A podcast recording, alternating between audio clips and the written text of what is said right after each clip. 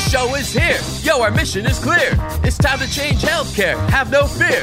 Today is the day. This is the hour. Together, you know we've got the power. Drop the silos. We're all the same team. Experience, business, tech, and marketing. Can anyone be satisfied with the way things have always been? Yeah, we've tried. So join us now. Join the revolution. Consumer first health is the evolution. Status quo, more like status no. Yeah, this is the healthcare rap. Y'all, come on, let's go. New choices, new platforms, new care models. In the healthcare of tomorrow, consumers win. But who will design it? What will it look like? And how long will it take? We're here to answer those questions with some provocative thinking about how to create the healthcare that people actually want. Ready to roll up your sleeves, look at the world a little differently, and explore the frontiers of consumer health together? Join us. This is the Healthcare Rap.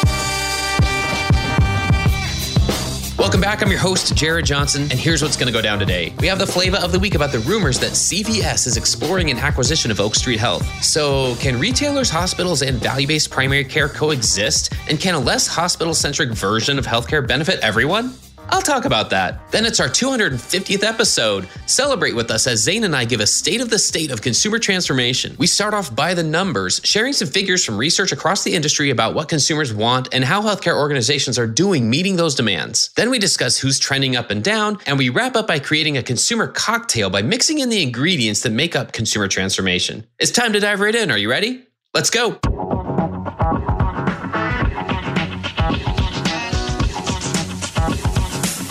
Flavor of the week. Batter up. Another rumored mega deal, another opportunity to improve the consumer experience. The latest to take a swing is CVS, who, according to Bloomberg, is exploring a deal to acquire Oak Street Health, which runs primary care centers for Medicare recipients. Reportedly, the two are in ongoing talks and could reach a deal within weeks that values Oak Street at more than $10 billion, including debt. Oak Street operates 169 centers in 21 states. They went public in 2020 and have seen rapid growth and results from their value based clinical strategy, but they still operate at a loss. They expect to lose over $200 million in 2023 and not reach profitability until 2025 at the earliest. So the retail health carousel continues to spin, but are consumers being taken for a ride? Meaning, as the price tags keep going up, Amazon bought One Medical for 4 billion, CVS bought Signify Health for 8 billion, and VillageMD bought Summit Health for 9 billion. Does the quality of care go down? Do consumers win, or is primary care just a means to an end? I'm hopeful that what's driving acquisitions like this is at least partly a vision of finding that sweet spot where the long-term growth plan for the business intersects intersects the opportunity to make the transactional parts of the healthcare journey easier. From the consumer's point of view, which I haven't heard that much about in all the hot takes, I could see possible benefits for members to fill prescriptions at more locations or receive discounts maybe at CVS stores. If they have the capacity to scale Oak Street's model, it could potentially bring the benefits of their value based membership driven primary care to millions more seniors. The other possibility could be once they have a true primary care delivery structure in place, they could be positioned to connect that with their newfound at home care capabilities from the Signify Health acquisition. And at that point, you're talking about a true continuum of care that happens all outside of a doctor's office. Which leads me to my final point. As with nearly every headline about the big four retailers Walmart, Walgreens, CVS, and Amazon I don't hear a lot about the role of hospitals in all of it. As the consumer health carousel continues to spin, where will they land? If this deal materializes, it feels like we could be 10 billion steps closer to a version of healthcare that's less hospital centric. And I'm not sure how many times I have to say it, but that's not necessarily a bad thing. Imagine what relief it could give hospitals to focus more on their awesome acute care and specialty care expertise and live in whatever level of fee for service that makes them comfortable and leave the rest to players that can scale value based care for patients that need it the most. Let's keep exploring this vision where retailers, hospitals, and value based primary care can coexist for the benefit of everyone. That's another way that we'll build the healthcare of tomorrow. And that's the flavor of the week.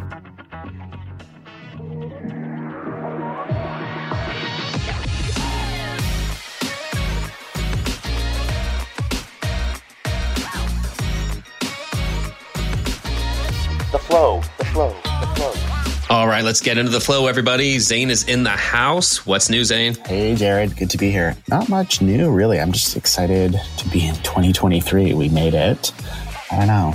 I just feel like, and I'm sure we'll get into it, get into it in the rest of the podcast. There's just crazy news every week in the digital health space. And so uh, sometimes it's hard to keep track of it all. It really is. Well, I'll tell you what, that's we'll do our best to help keep people up to date on what's going on, at least what we're seeing. But you know what? Before we dive into that, I'm curious. You want to give us just some quick thoughts? Here we are. We're reaching episode number 250. Give us some quick thoughts on that. That's insane first of all, I never would have thought. I feel like anyone that's in the content production space, like you never. Sometimes you struggle to figure out like what are we even going to talk about, and so I think it's crazy that, and you did most of it in the earlier days. It's I think it's crazy that we've been able to find content, and this industry is so you know ripe and rich and full of disruption and transformation that we've been able to put together 250 episodes uh, to talk about all this. I think that's good. And I think congratulations in order for you for getting everyone this far. Hey, well, right back at you, man. This has uh, been a team effort all along. I'll tell you real quick.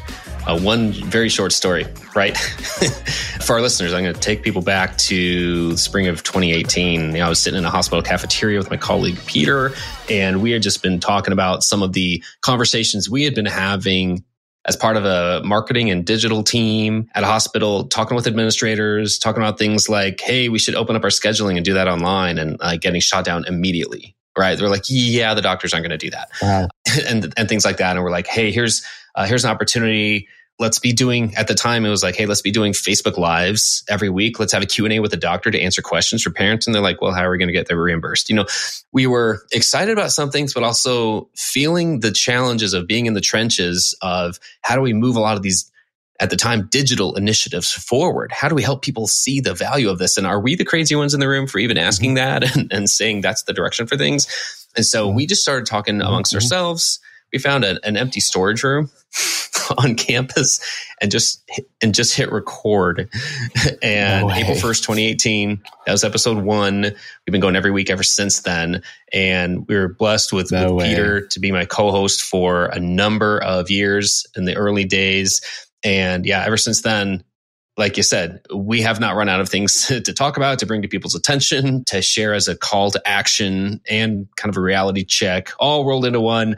And that's why we're still here. But yeah, you know what? If, if this industry would just slow down and just be boring, maybe, maybe we wouldn't have so much to talk about. Yeah. Yeah, like maybe we can maybe we can start a credentialing podcast that we'd run out of things to talk about really quick, I think. I think for me too, you know, reflecting on the 250th episode, two things also come to mind is just how many people and you know, I haven't been in this as long as you have, but since I've been a part of the healthcare rap, how many awesome people we've met along the way, both in terms of, you know, leaders we've interviewed and then even some of their support staff that help us get coordinated on calendars. And then just sort of in the broader digital health community, folks that have reached out to us to say hi, you know, to get involved in broader initiatives that we're both leading. I think it's just been tremendous just to see a true community of people growing with us, if you will, and, and following us and coming up or in, in partnering with us, if you will, to move the industry forward. It's so true. I mean, the intro rap used to say digital health is the evolution. Now it says consumer first health is the evolution. Like that yes. signifies everything. Yes. We used to be talking about platforms yes. and tools, and we had to do that foundationally and now we have to talk about like, what was that foundation for? What are we building on top? And yeah, that's a version of healthcare that's easier to encounter. That's the crux of it all. Yep. So yeah, until that happens, you know, I think we probably yep. will keep having things to talk about. Yep. Yeah. And to your point, like we have, I think, moved the needle both. I mean, hopefully our, hopefully the podcast has educated folks, but as an industry, you know, things have changed.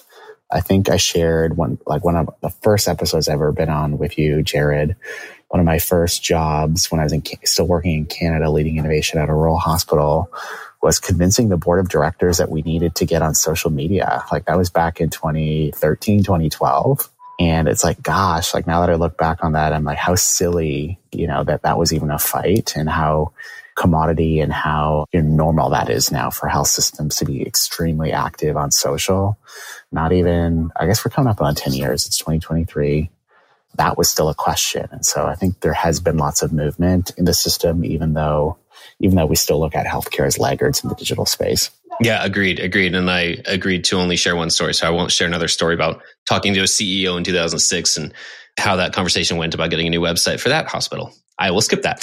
so, well, but I did share that on LinkedIn the other day, so people can check that out. But what we're going to do today to recognize episode 250 is we're going to kind of create a state of the state of consumer transformation.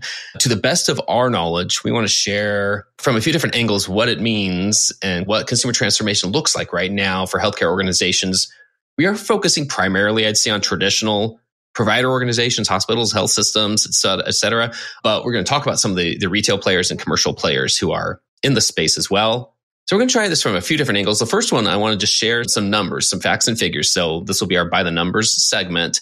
And let me just share a few of these, Zane. I've, I've curated just my own list from consumer research surveys that have been done by vendors, consulting agencies, and even media groups. And these are all recent. Like these are all 2022 stats. So these stats are all about the demands that consumers are presenting and sharing about their healthcare.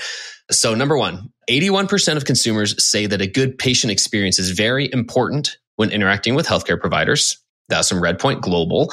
Two other yep. points from that report 45% of consumers also expect healthcare brands and providers to, to proactively contact them to help improve their wellness and care. Shocker.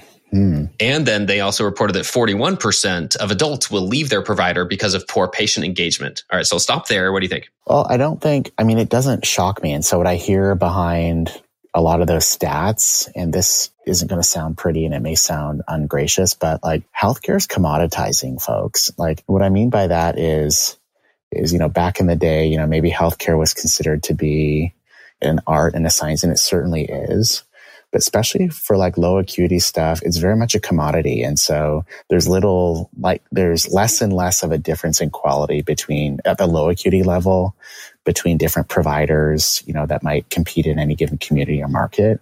And so that means that the only way to really then compete is on experience, right? And it also sort of gives us the insight that consumers, you know, care potentially less again at the low acuity level like who's their doctor? It's more about just getting the service and getting it in a way that they want. And so i'm not surprised at all by some of the stats you just listed off. But what i think is going to be the uphill battle and hurdle is going to be for incumbent health systems and particularly the medical community to accept that and realize that their world is no their their world if you will or their discipline is no longer no longer such a hallowed discipline, so to speak, that the market will forgive them for not having you know the same level of experience or courtesies that other highly commoditized or highly consumer oriented industries would have. And so that's my long rant about that. No i like that. I like that a couple more for you here, and then I'll get your reaction on these two. So, the average wait time, the average time to get an appointment scheduled in 2022 was 26 days. That was up wow. from 24.1 days in 2017. So, you know, over a five year period, that's gone up a couple of days. That's why a group, Merritt Hawkins, they looked at the 15 largest metro areas in the US, which implies that that wait is most likely longer in rural and underserved areas.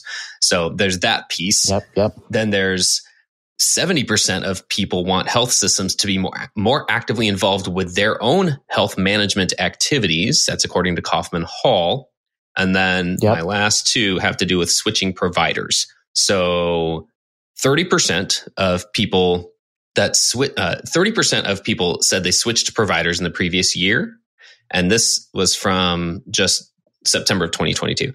30% of people said they switched providers in the previous year. And nearly 80% of those the ones who switched said that their reason for leaving was the lack of ease of use.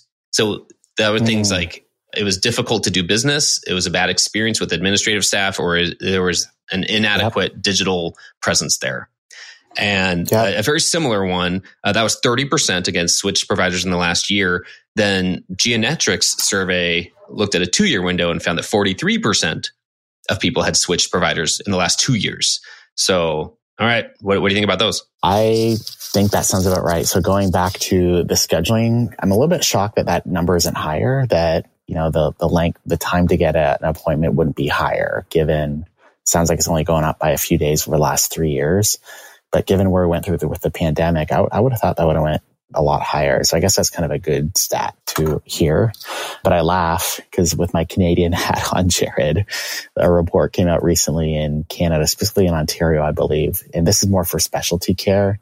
It takes the average Canadian 26.5 weeks to see a specialist, which is insane, like nearly half a year. And so even though I know here in the States, we often complain about wait times, they're certainly better than other jurisdictions in the world. Um, related to, uh, I think your second point was or your third point was around, you know, ease of doing business.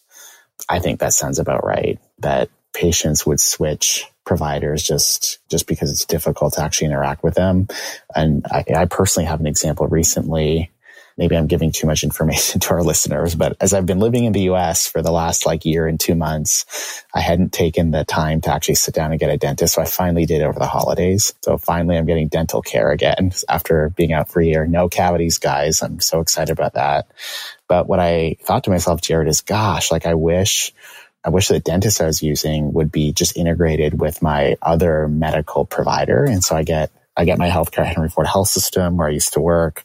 You know, Henry Ford has invested heavily in MyChart to the point where like MyChart is actually pretty awesome. Like I can book, book all my visits, see all my bills, you know, message my doctor. But obviously in most cases, health systems don't integrate dental into their work. And so I thought, gosh, wouldn't it be awesome to already have all my information with the dentist, see what the bill is, you know, have all that record in, in with my actual medical record.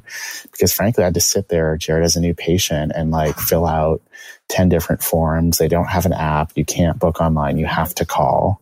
And, you know, for the last three or four years, as I've been getting my health care at Henry Ford through and primarily through MyChart, I've never really had to call the doctor. I've just done everything through the app. And so yeah, personally, like if there's a, a dental provider affiliated with Henry Ford, I would select it just because it truly would be easier to interact with them. So not surprised there at all either.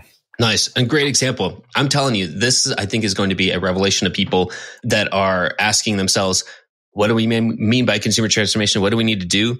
All anyone has to do is think about their own experiences encountering healthcare and those of our loved ones. And we're going to see that more and more. Yeah. And the biggest one for me right now, Jared, is just like insurance. Like I kind of hated that I had to like give them my insurance information. And it's just for me personally, because we're at the end of it. I, I got my health, I got my first dental appointment like the 28th of December. And the next year, so three or four days later, it's actually going to be, and my employer got us new dental insurance. So it'll be a different provider. And so I've already had to put it in my head. I got to remind them it's going to, I got to bring in my new cards, you know, kind of re-sign up again where, you know, had they just been in my, on MyChart, right? You know, I could just update MyChart and everything would be dealt with across all my medical providers. So it's stupid, simple stuff like that that I think gets at the core of what we mean by digital transformation. It's these like small little pain points and friction that these tools can really, you know, can really offer patients some help on. I understand there were some numbers that caught your eye, Zane, from uh, from the Rock Health Report. Yeah, I mean, the Rock Health Report. Love reading it every year, and I have a personal love for this report. So back when I was working in health systems, and preparing a lot of content for our executive team and board, especially around the digital health space. I would go to this report like every year. And so I kind of look at it or, or look at it every quarter. And I remember looking at this report, Jared, in 2016. And so now for those of you that, you know, follow or read Rock Health, you know, they put out beautiful reports every year by year, like what is the average deal size and the number of deals. And I'm looking at 2016 right now. They have this report of 2012 to 2022. So like a good 10 years of data. And I remember in 2016, the, well, the average, like the total sorry, the total deal size that year was like 4.7 billion, 348 deals. And I remember thinking, wow, that is massive, massive, massive. Only like 10 years later, 2021 for it to be 29 billion, right? And then last year it, you know, it ended, it came down a little bit in 2022 to 15.3 billion total number of uh, 572 deals. And so interesting to see that, you know, over the last year, it's come down a little bit. I mean, I don't think that means things are going away here, but, but interesting just to see it cool down. But again, sort of going back to our, what we chatted about earlier, like to see how far we've come and what we thought was huge back in the day or important back in the day is now no longer. Also in their report, they have this beautiful graphic where they talk about like what were some of the biggest, you know, mega deals. So like over a hundred million by, by year. And so like back in 2008, you know, some of the biggest deals that were done there was Peloton, 23andMe, and Amwell. I just think to myself, Jared, and, you know, maybe I'm wrong, but you let me know, like, we don't even really talk about those companies anymore. Like, they're a little bit passe. Like, not that they don't do good work or aren't important, but like, they don't, I don't really see or hear about them in the news. Like, particularly like Amwell, who, you know, a lot of their products are, you know, pretty straightforward and commoditized. Where this year, the top companies in terms of top fund, funded mega deals were Dispatch Health, you know, which does like a lot of at home care, Biofourmis and the RPM space and TigerConnect, which I'm not exactly sure what they do. And then last year was and Ro, which are very consumer first oriented companies. And so I guess my reflection here is just to see how not exactly how the deal flow has changed, but what is being funded and how it's changed and how much more, I guess, sophisticated some of these companies are and, and how the conversation about what these capabilities are has evolved. It's really just cool to see progress being made there and that the industry is is funding you know more and more sophisticated and and I guess specialized digital health companies that are addressing a little bit more of the healthcare gaps and sort of value based health as opposed to things that were a li- little bit more of a long shot like 23andme around their you know genetic testing and so curious what you think about some of that well you're right some of those brands i mean 23andme and peloton like, really? like, I guess that just shows it really hasn't been that long yeah. since their kind of heyday and their time in the spotlight, right. really. And then their integration into our daily lives. And I mean, I do like that trend. I like the trend of brands being so pervasive and universal that we're like, yeah, of course. I mean, Uber's always the example in my mind. I mean, I, I can still tell you, I mean, I didn't have an Uber ride until 2016. And I was at a healthcare conference and I was with two other colleagues and they're like, Hey, I will just call an Uber back to the hotel. And I'm like, Oh, I've heard of that. You know, like it was, so I was kind of like late to the, to the party there. I feel like, but yep. ever since then, I'm like, yeah, of course, this is just part of my life when I'm traveling or whatever. Yep. So yeah, yep. I, I, think that integration does speak to the maturity more than anything of the market and of certain brands. So I think it's definitely something to keep in mind. And I like the fact that that we peeled that onion back a little bit instead of just looking at the surface and saying, okay, hey, $15 billion overall invested in digital health versus whatever it was in 2021, much higher than that. Yeah. Instead of just looking like giving a knee jerk reaction saying, hey, that number is a lot lower, that means nobody cares about digital health anymore. I mean, like the knee jerk reactions, especially on Twitter and LinkedIn, I'm, I'm just over it by now. like I want to really peel back those layers and say, no, really, especially if I'm looking from a consumer's point of view, is this good? Does this help? Does this give me more choices? Is this experience potentially easier? If so, then maybe it's more than just one aggregate number that catches my attention and is part of the story that's being told here. So yeah, this kind of where my mind went. So cool. All right. So that's our by the numbers here. Let's give another little segment a shot. And this is going to be called What's Up, What's Down, Zane. So uh, really simple, more of a lightning round, just things that are trending up or down. And this can be brands or it can be trends or types of entities. I'll admit, I'm just going to give myself a layup here right at the beginning. I'm going to say uh, Village MD is up. And yeah, they kind of had a big last half of the year this last year. And that includes their closing of the Summit Health deal for about $9 billion. And that took their number of clinics from 393 to over 680.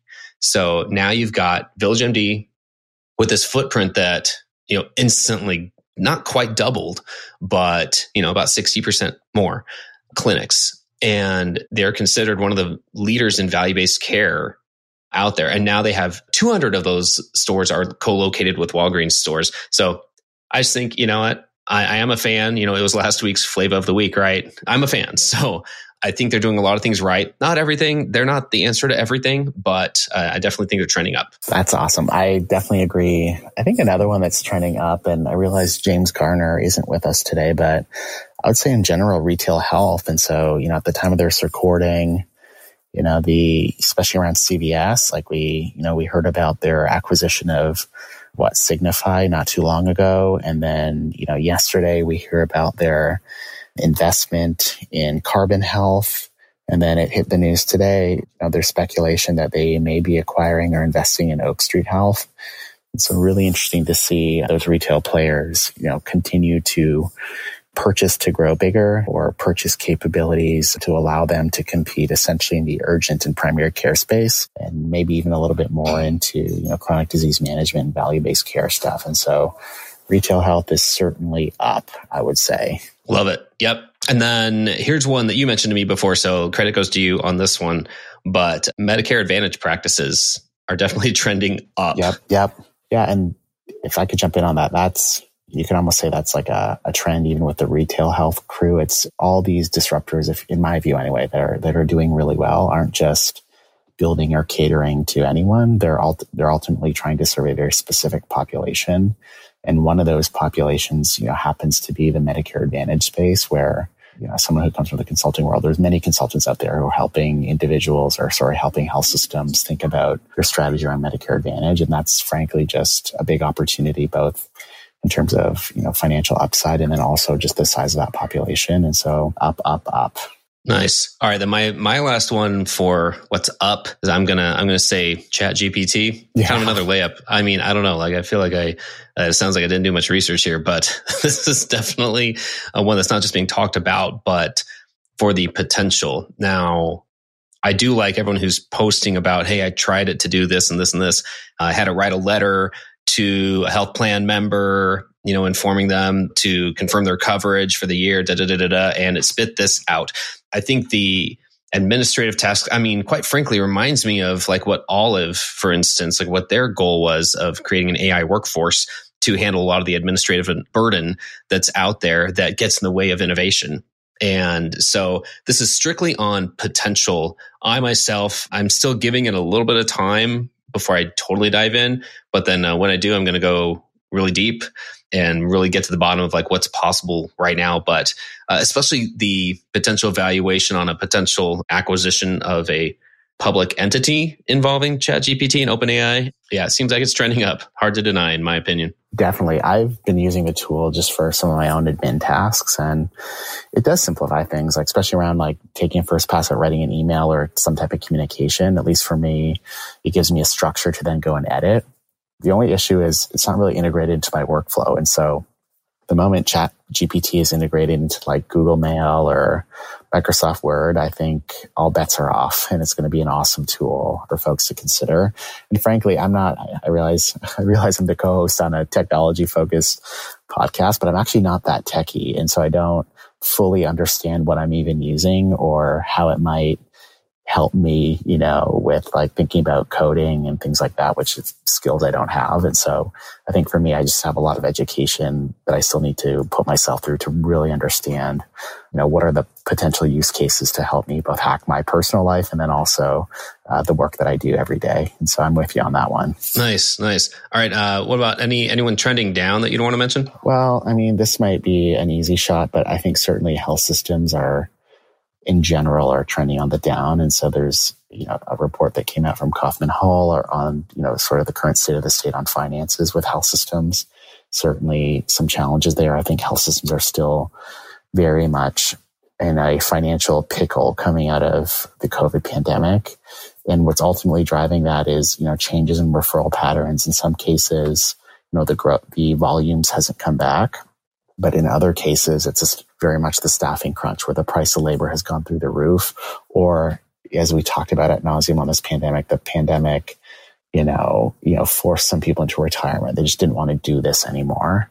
And so for those reasons and just ancient service model of many health systems, again, as we talk about at nauseum on this show, health systems are certainly traditional health systems are certainly trending down, down, down, in my opinion but they're savable. I will say that they're savable. We can save them, right? Oh, right, right. We've said all along. Hopefully, it never comes across otherwise. But if anyone has any doubt, we are fans of and are rooting for and cheering for health systems and hospitals and recognize they will never go away. The healthcare professionals, clinicians will never, ever go away. That is not the point here. The point is what shape does it need to shift into to maximize what consumers actually want and need and require to actually achieve things like the quadruple aim, things that we talk about all the time, but the boundaries that we've set to design within to try to achieve those goals, those boundaries maybe are useful if we actually change them a little bit and expand them and see things from different points of view. So yeah, absolutely. We're, I mean, we want to see an easier version of healthcare and whoever provides that, man, we're rooting for you. So, so there you go. Very cool. I mean, the only one I'd add on the, on the downside is kind of relate. I mean, they're they're one of the well, we refer to this big the big four in retail, but Walmart. I think they're they're at least standing still, in my opinion. I'd feel like they're trending down just because of expectations and because there's nothing clear in their leadership carousel has, quite frankly, continued spinning. And so there's nothing that indicates that, hey, now we've got it all figured out and we're going to expand this and follow the trajectory that we did when we got into the grocery business. And within a handful of years, we were the number one grocery distributor in the US and still are. Like there, that was the trajectory for their healthcare system and, and strategy from the get. And it's nowhere close to materializing in that direction. So for that, simply due to those expectations, I feel like they they hopefully don't get left behind, but they're also not known to just sit by and let other people expand their their offerings. I mean, they'll be back, they'll be doing something, we just don't know what. Sure. I think that's really fair. I would put them in like the same category. Maybe this sounds weird, but like, you know, similar to like Amazon, a lot of folks when, you know, Amazon first failed at its couple attempts at healthcare, you know, just assumed they'd go away. But Walmart strikes me as similar to Amazon, a very much a learning organization. So if they take this first pass and aren't perfectly successful, to your point, they might regroup and come back bigger and better and bolder in a more focused or tailored area. And so I think it still remains to be seen where they're at. Yeah, agreed. Thank you, Zane. That was great. That was what's up, what's down. We might do that in the future. I think that was kind of fun just to to share a few headlines all at once and and what we think they mean. So we're going to try one more segment today, which we'll call the uh, the consumer cocktail. How's that? Okay. what we see is that a lot of conversations start and end with okay, somebody's saying consumer strategy, or they're talking about consumerism, and now the term lately is consumer transformation, which is the bigger, bolder initiative, in my opinion longer lasting. What do those things mean? There's definitely not a consensus on what any of them mean. And so maybe we can treat it like a cocktail. And I think we can each just take a couple of turns saying, like, here's one ingredient I want to add to this cocktail called consumer transformation. Like, what are those elements in it? So here's what I mean. Like, I'll, I'll start with one. The, the one that comes to mind for me first is digital transformation, believe it or not. And here's what I mean by that. I've shared this analogy a lot that to me, digital transformation was the plumbing that needed to happen. It was the foundation that needed to happen in order to build something on top. And the pipes just weren't going to the right places. The pipes weren't connecting. And those pipes had to do with, with everything from data to patient engagement to a lot of digital tools that are used to build a digital experience. So online scheduling is a perfect example. How does that tie into MyChart? You know, how, how, do, how does all that architecture work?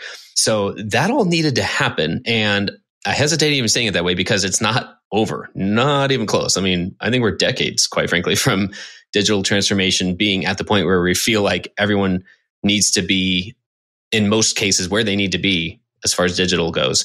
There's still a lot of just digitizing processes that were crappy to begin with. So now you have the same crappy process. It's just digital tools enabling it.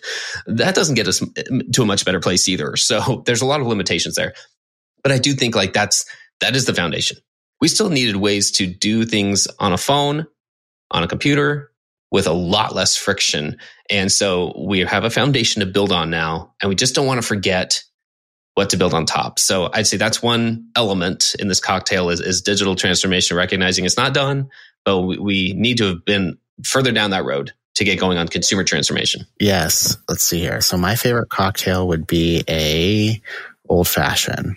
And so I think the, and usually that's a bourbon focused drink. And so the bourbon that I think we need to pour into this cocktail is, um, I would call it like taking a design approach to whether it's your consumer, your digital transformation. And so what I mean by that, and I think we talked about this in episode, or sorry, season one, like what are the tools that digital innovators need? And, and so certainly what I mean by this then is really being able to understand who you're building for as you think about you know building new products and services or service lines or, or you know telehealth services. Really get clear on you know the personas if you will the types of patients or the audiences that you're building for.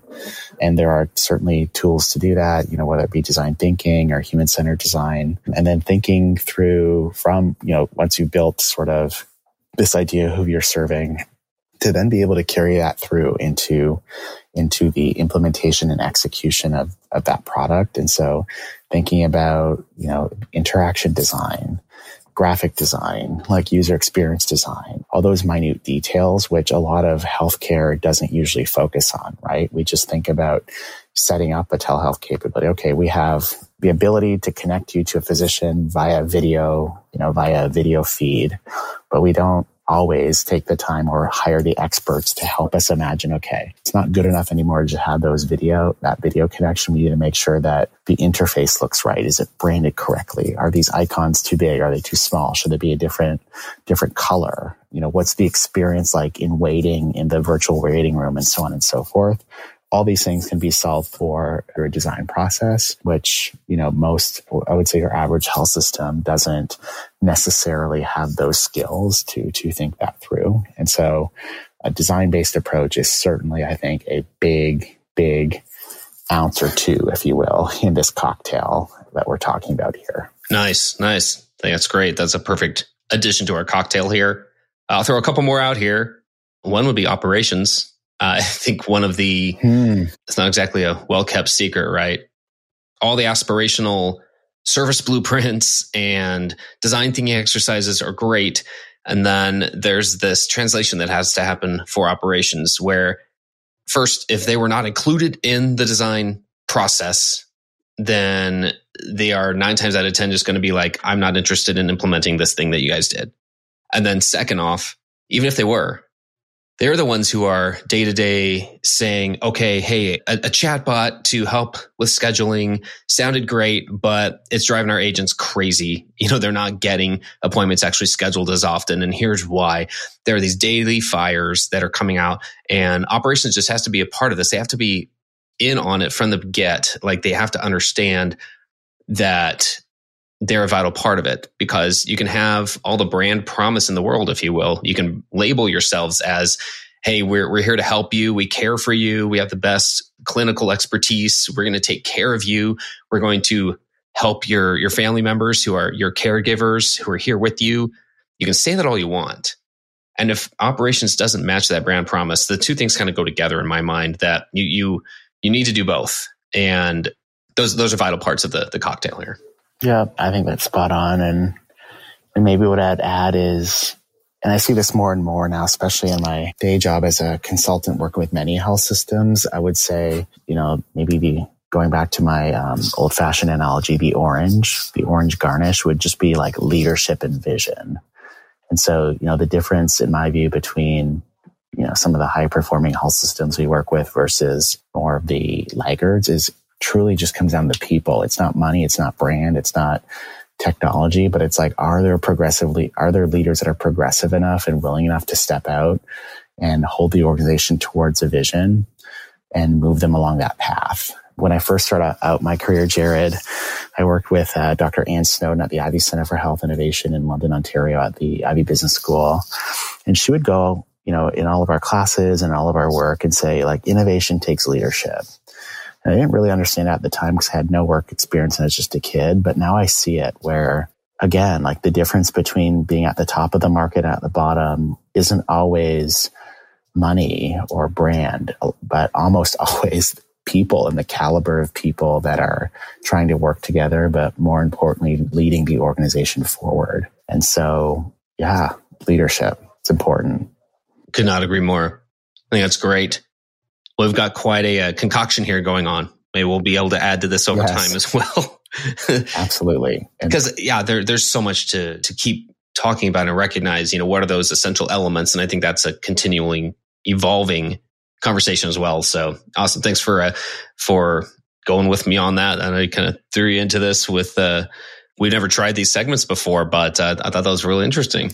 I think we need to do it more often, and we'll do it with guests too, including James. Yeah, for sure for sure. Well, hey, you know, we've got a new year, we've got a, a essentially a, a, new season here, so we'll keep that in mind. Any final thoughts here as we we start to wrap? Again, the goal here was to provide a better idea of the state of the state of consumer transformation right now, and just look at it from a few different facets or perspectives, if you will. Any final thoughts before we go? Final thoughts. You know, I, I don't know if it's a thought or just an observation, but I've been noticing more and more, you know, incumbent or laggard health systems, you know, having discussions about banding together. And you kind of see that a little bit in the market with different health systems mm-hmm. coming together to, you know, jointly create new businesses or products.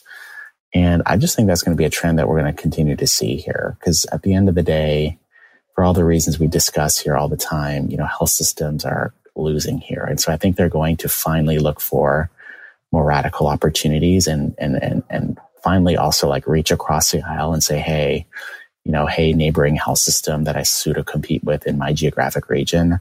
How can we work together to better serve this community? And I guess I'm just really thankful to, to see some of that going back to leadership that, you know, some leaders are putting their egos aside and starting to think more altruistically about pivoting organizations to, to drive health and pull up partnerships and collaboration as opposed to just sort of protecting their camp and their business and their market share. And so I'm encouraged to see that. And I hope that trend continues this year. Yeah, thanks.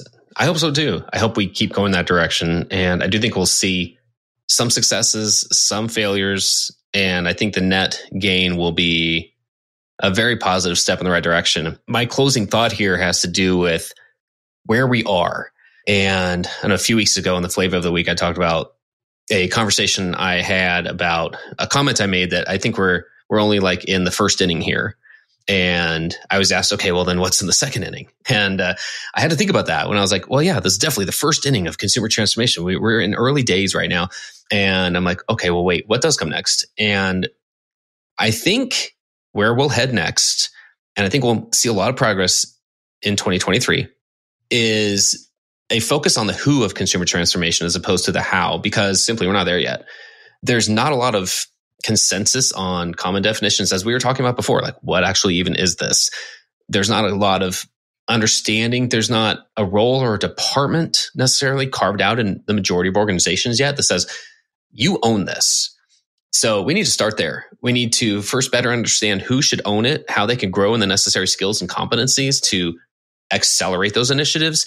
And I think we'll learn that representing the voice of the consumer in the business systems and the digital infrastructure of care will have to come organically. It needs to come from within. It needs, it really does need to come from those who are in the trenches, who understand the limitations of why we haven't done this before yet and how do we overcome them. And we're going to have to think innovatively, but this won't necessarily be the same department everywhere. Just like it isn't now. Patient experience is not rolling up to the same person on the C in the C suite in every organization. And I kind of understand that. So I just think we'll see some progress in substantially building up the function, but this is going to take a while. And most people just don't have patience to see something roll out over a course of years, but that's where this is going to be. At some point, there will be a tipping point. I do think we're still, uh, this is still very clearly sitting with early adopters, and it's not in that early majority segment yet. And I'm hoping we cross over to that sometime soon because that's where you really start to see like that flywheel turning and you're getting a much bigger proportion of people speaking the same language and just going the going in the same direction. So that's where I think we're headed. That's kind of where where we're at right now. And uh, yeah, boy, lots to think about. I think that's really sage wisdom. We'll see where we end up. Well, man, Zane, this has been a lot of fun. I really appreciate this. Uh, thanks so much for giving everyone something to think about. We've been speaking about the state of the state of consumer transformation. We'd love to hear listeners from you. What do you think about what we said? What was what was right? What was wrong in your mind? Let us know and hit us up. We're always on Twitter and LinkedIn. You can find us there. But in the meantime, just want to thank you for giving us a few more minutes, and we'll talk to you next time. Thanks for having me, Jared. We'll talk soon. Thanks for tuning in. If you like what you heard, please spread the word. Tell your colleagues to tune in for all the awesomeness, then leave a review on Apple, Spotify, or wherever you listen. This show is produced by Shift Forward Health, the channel for changemakers. Subscribe to Shift Forward Health on your favorite podcast app, and you'll be subscribed to our entire library of shows. See our full lineup at shiftforwardhealth.com. One subscription, all the podcasts you need, and it's all for free. And remember, we might have a lot of work to do in healthcare, but we'll get there faster together. Thanks again.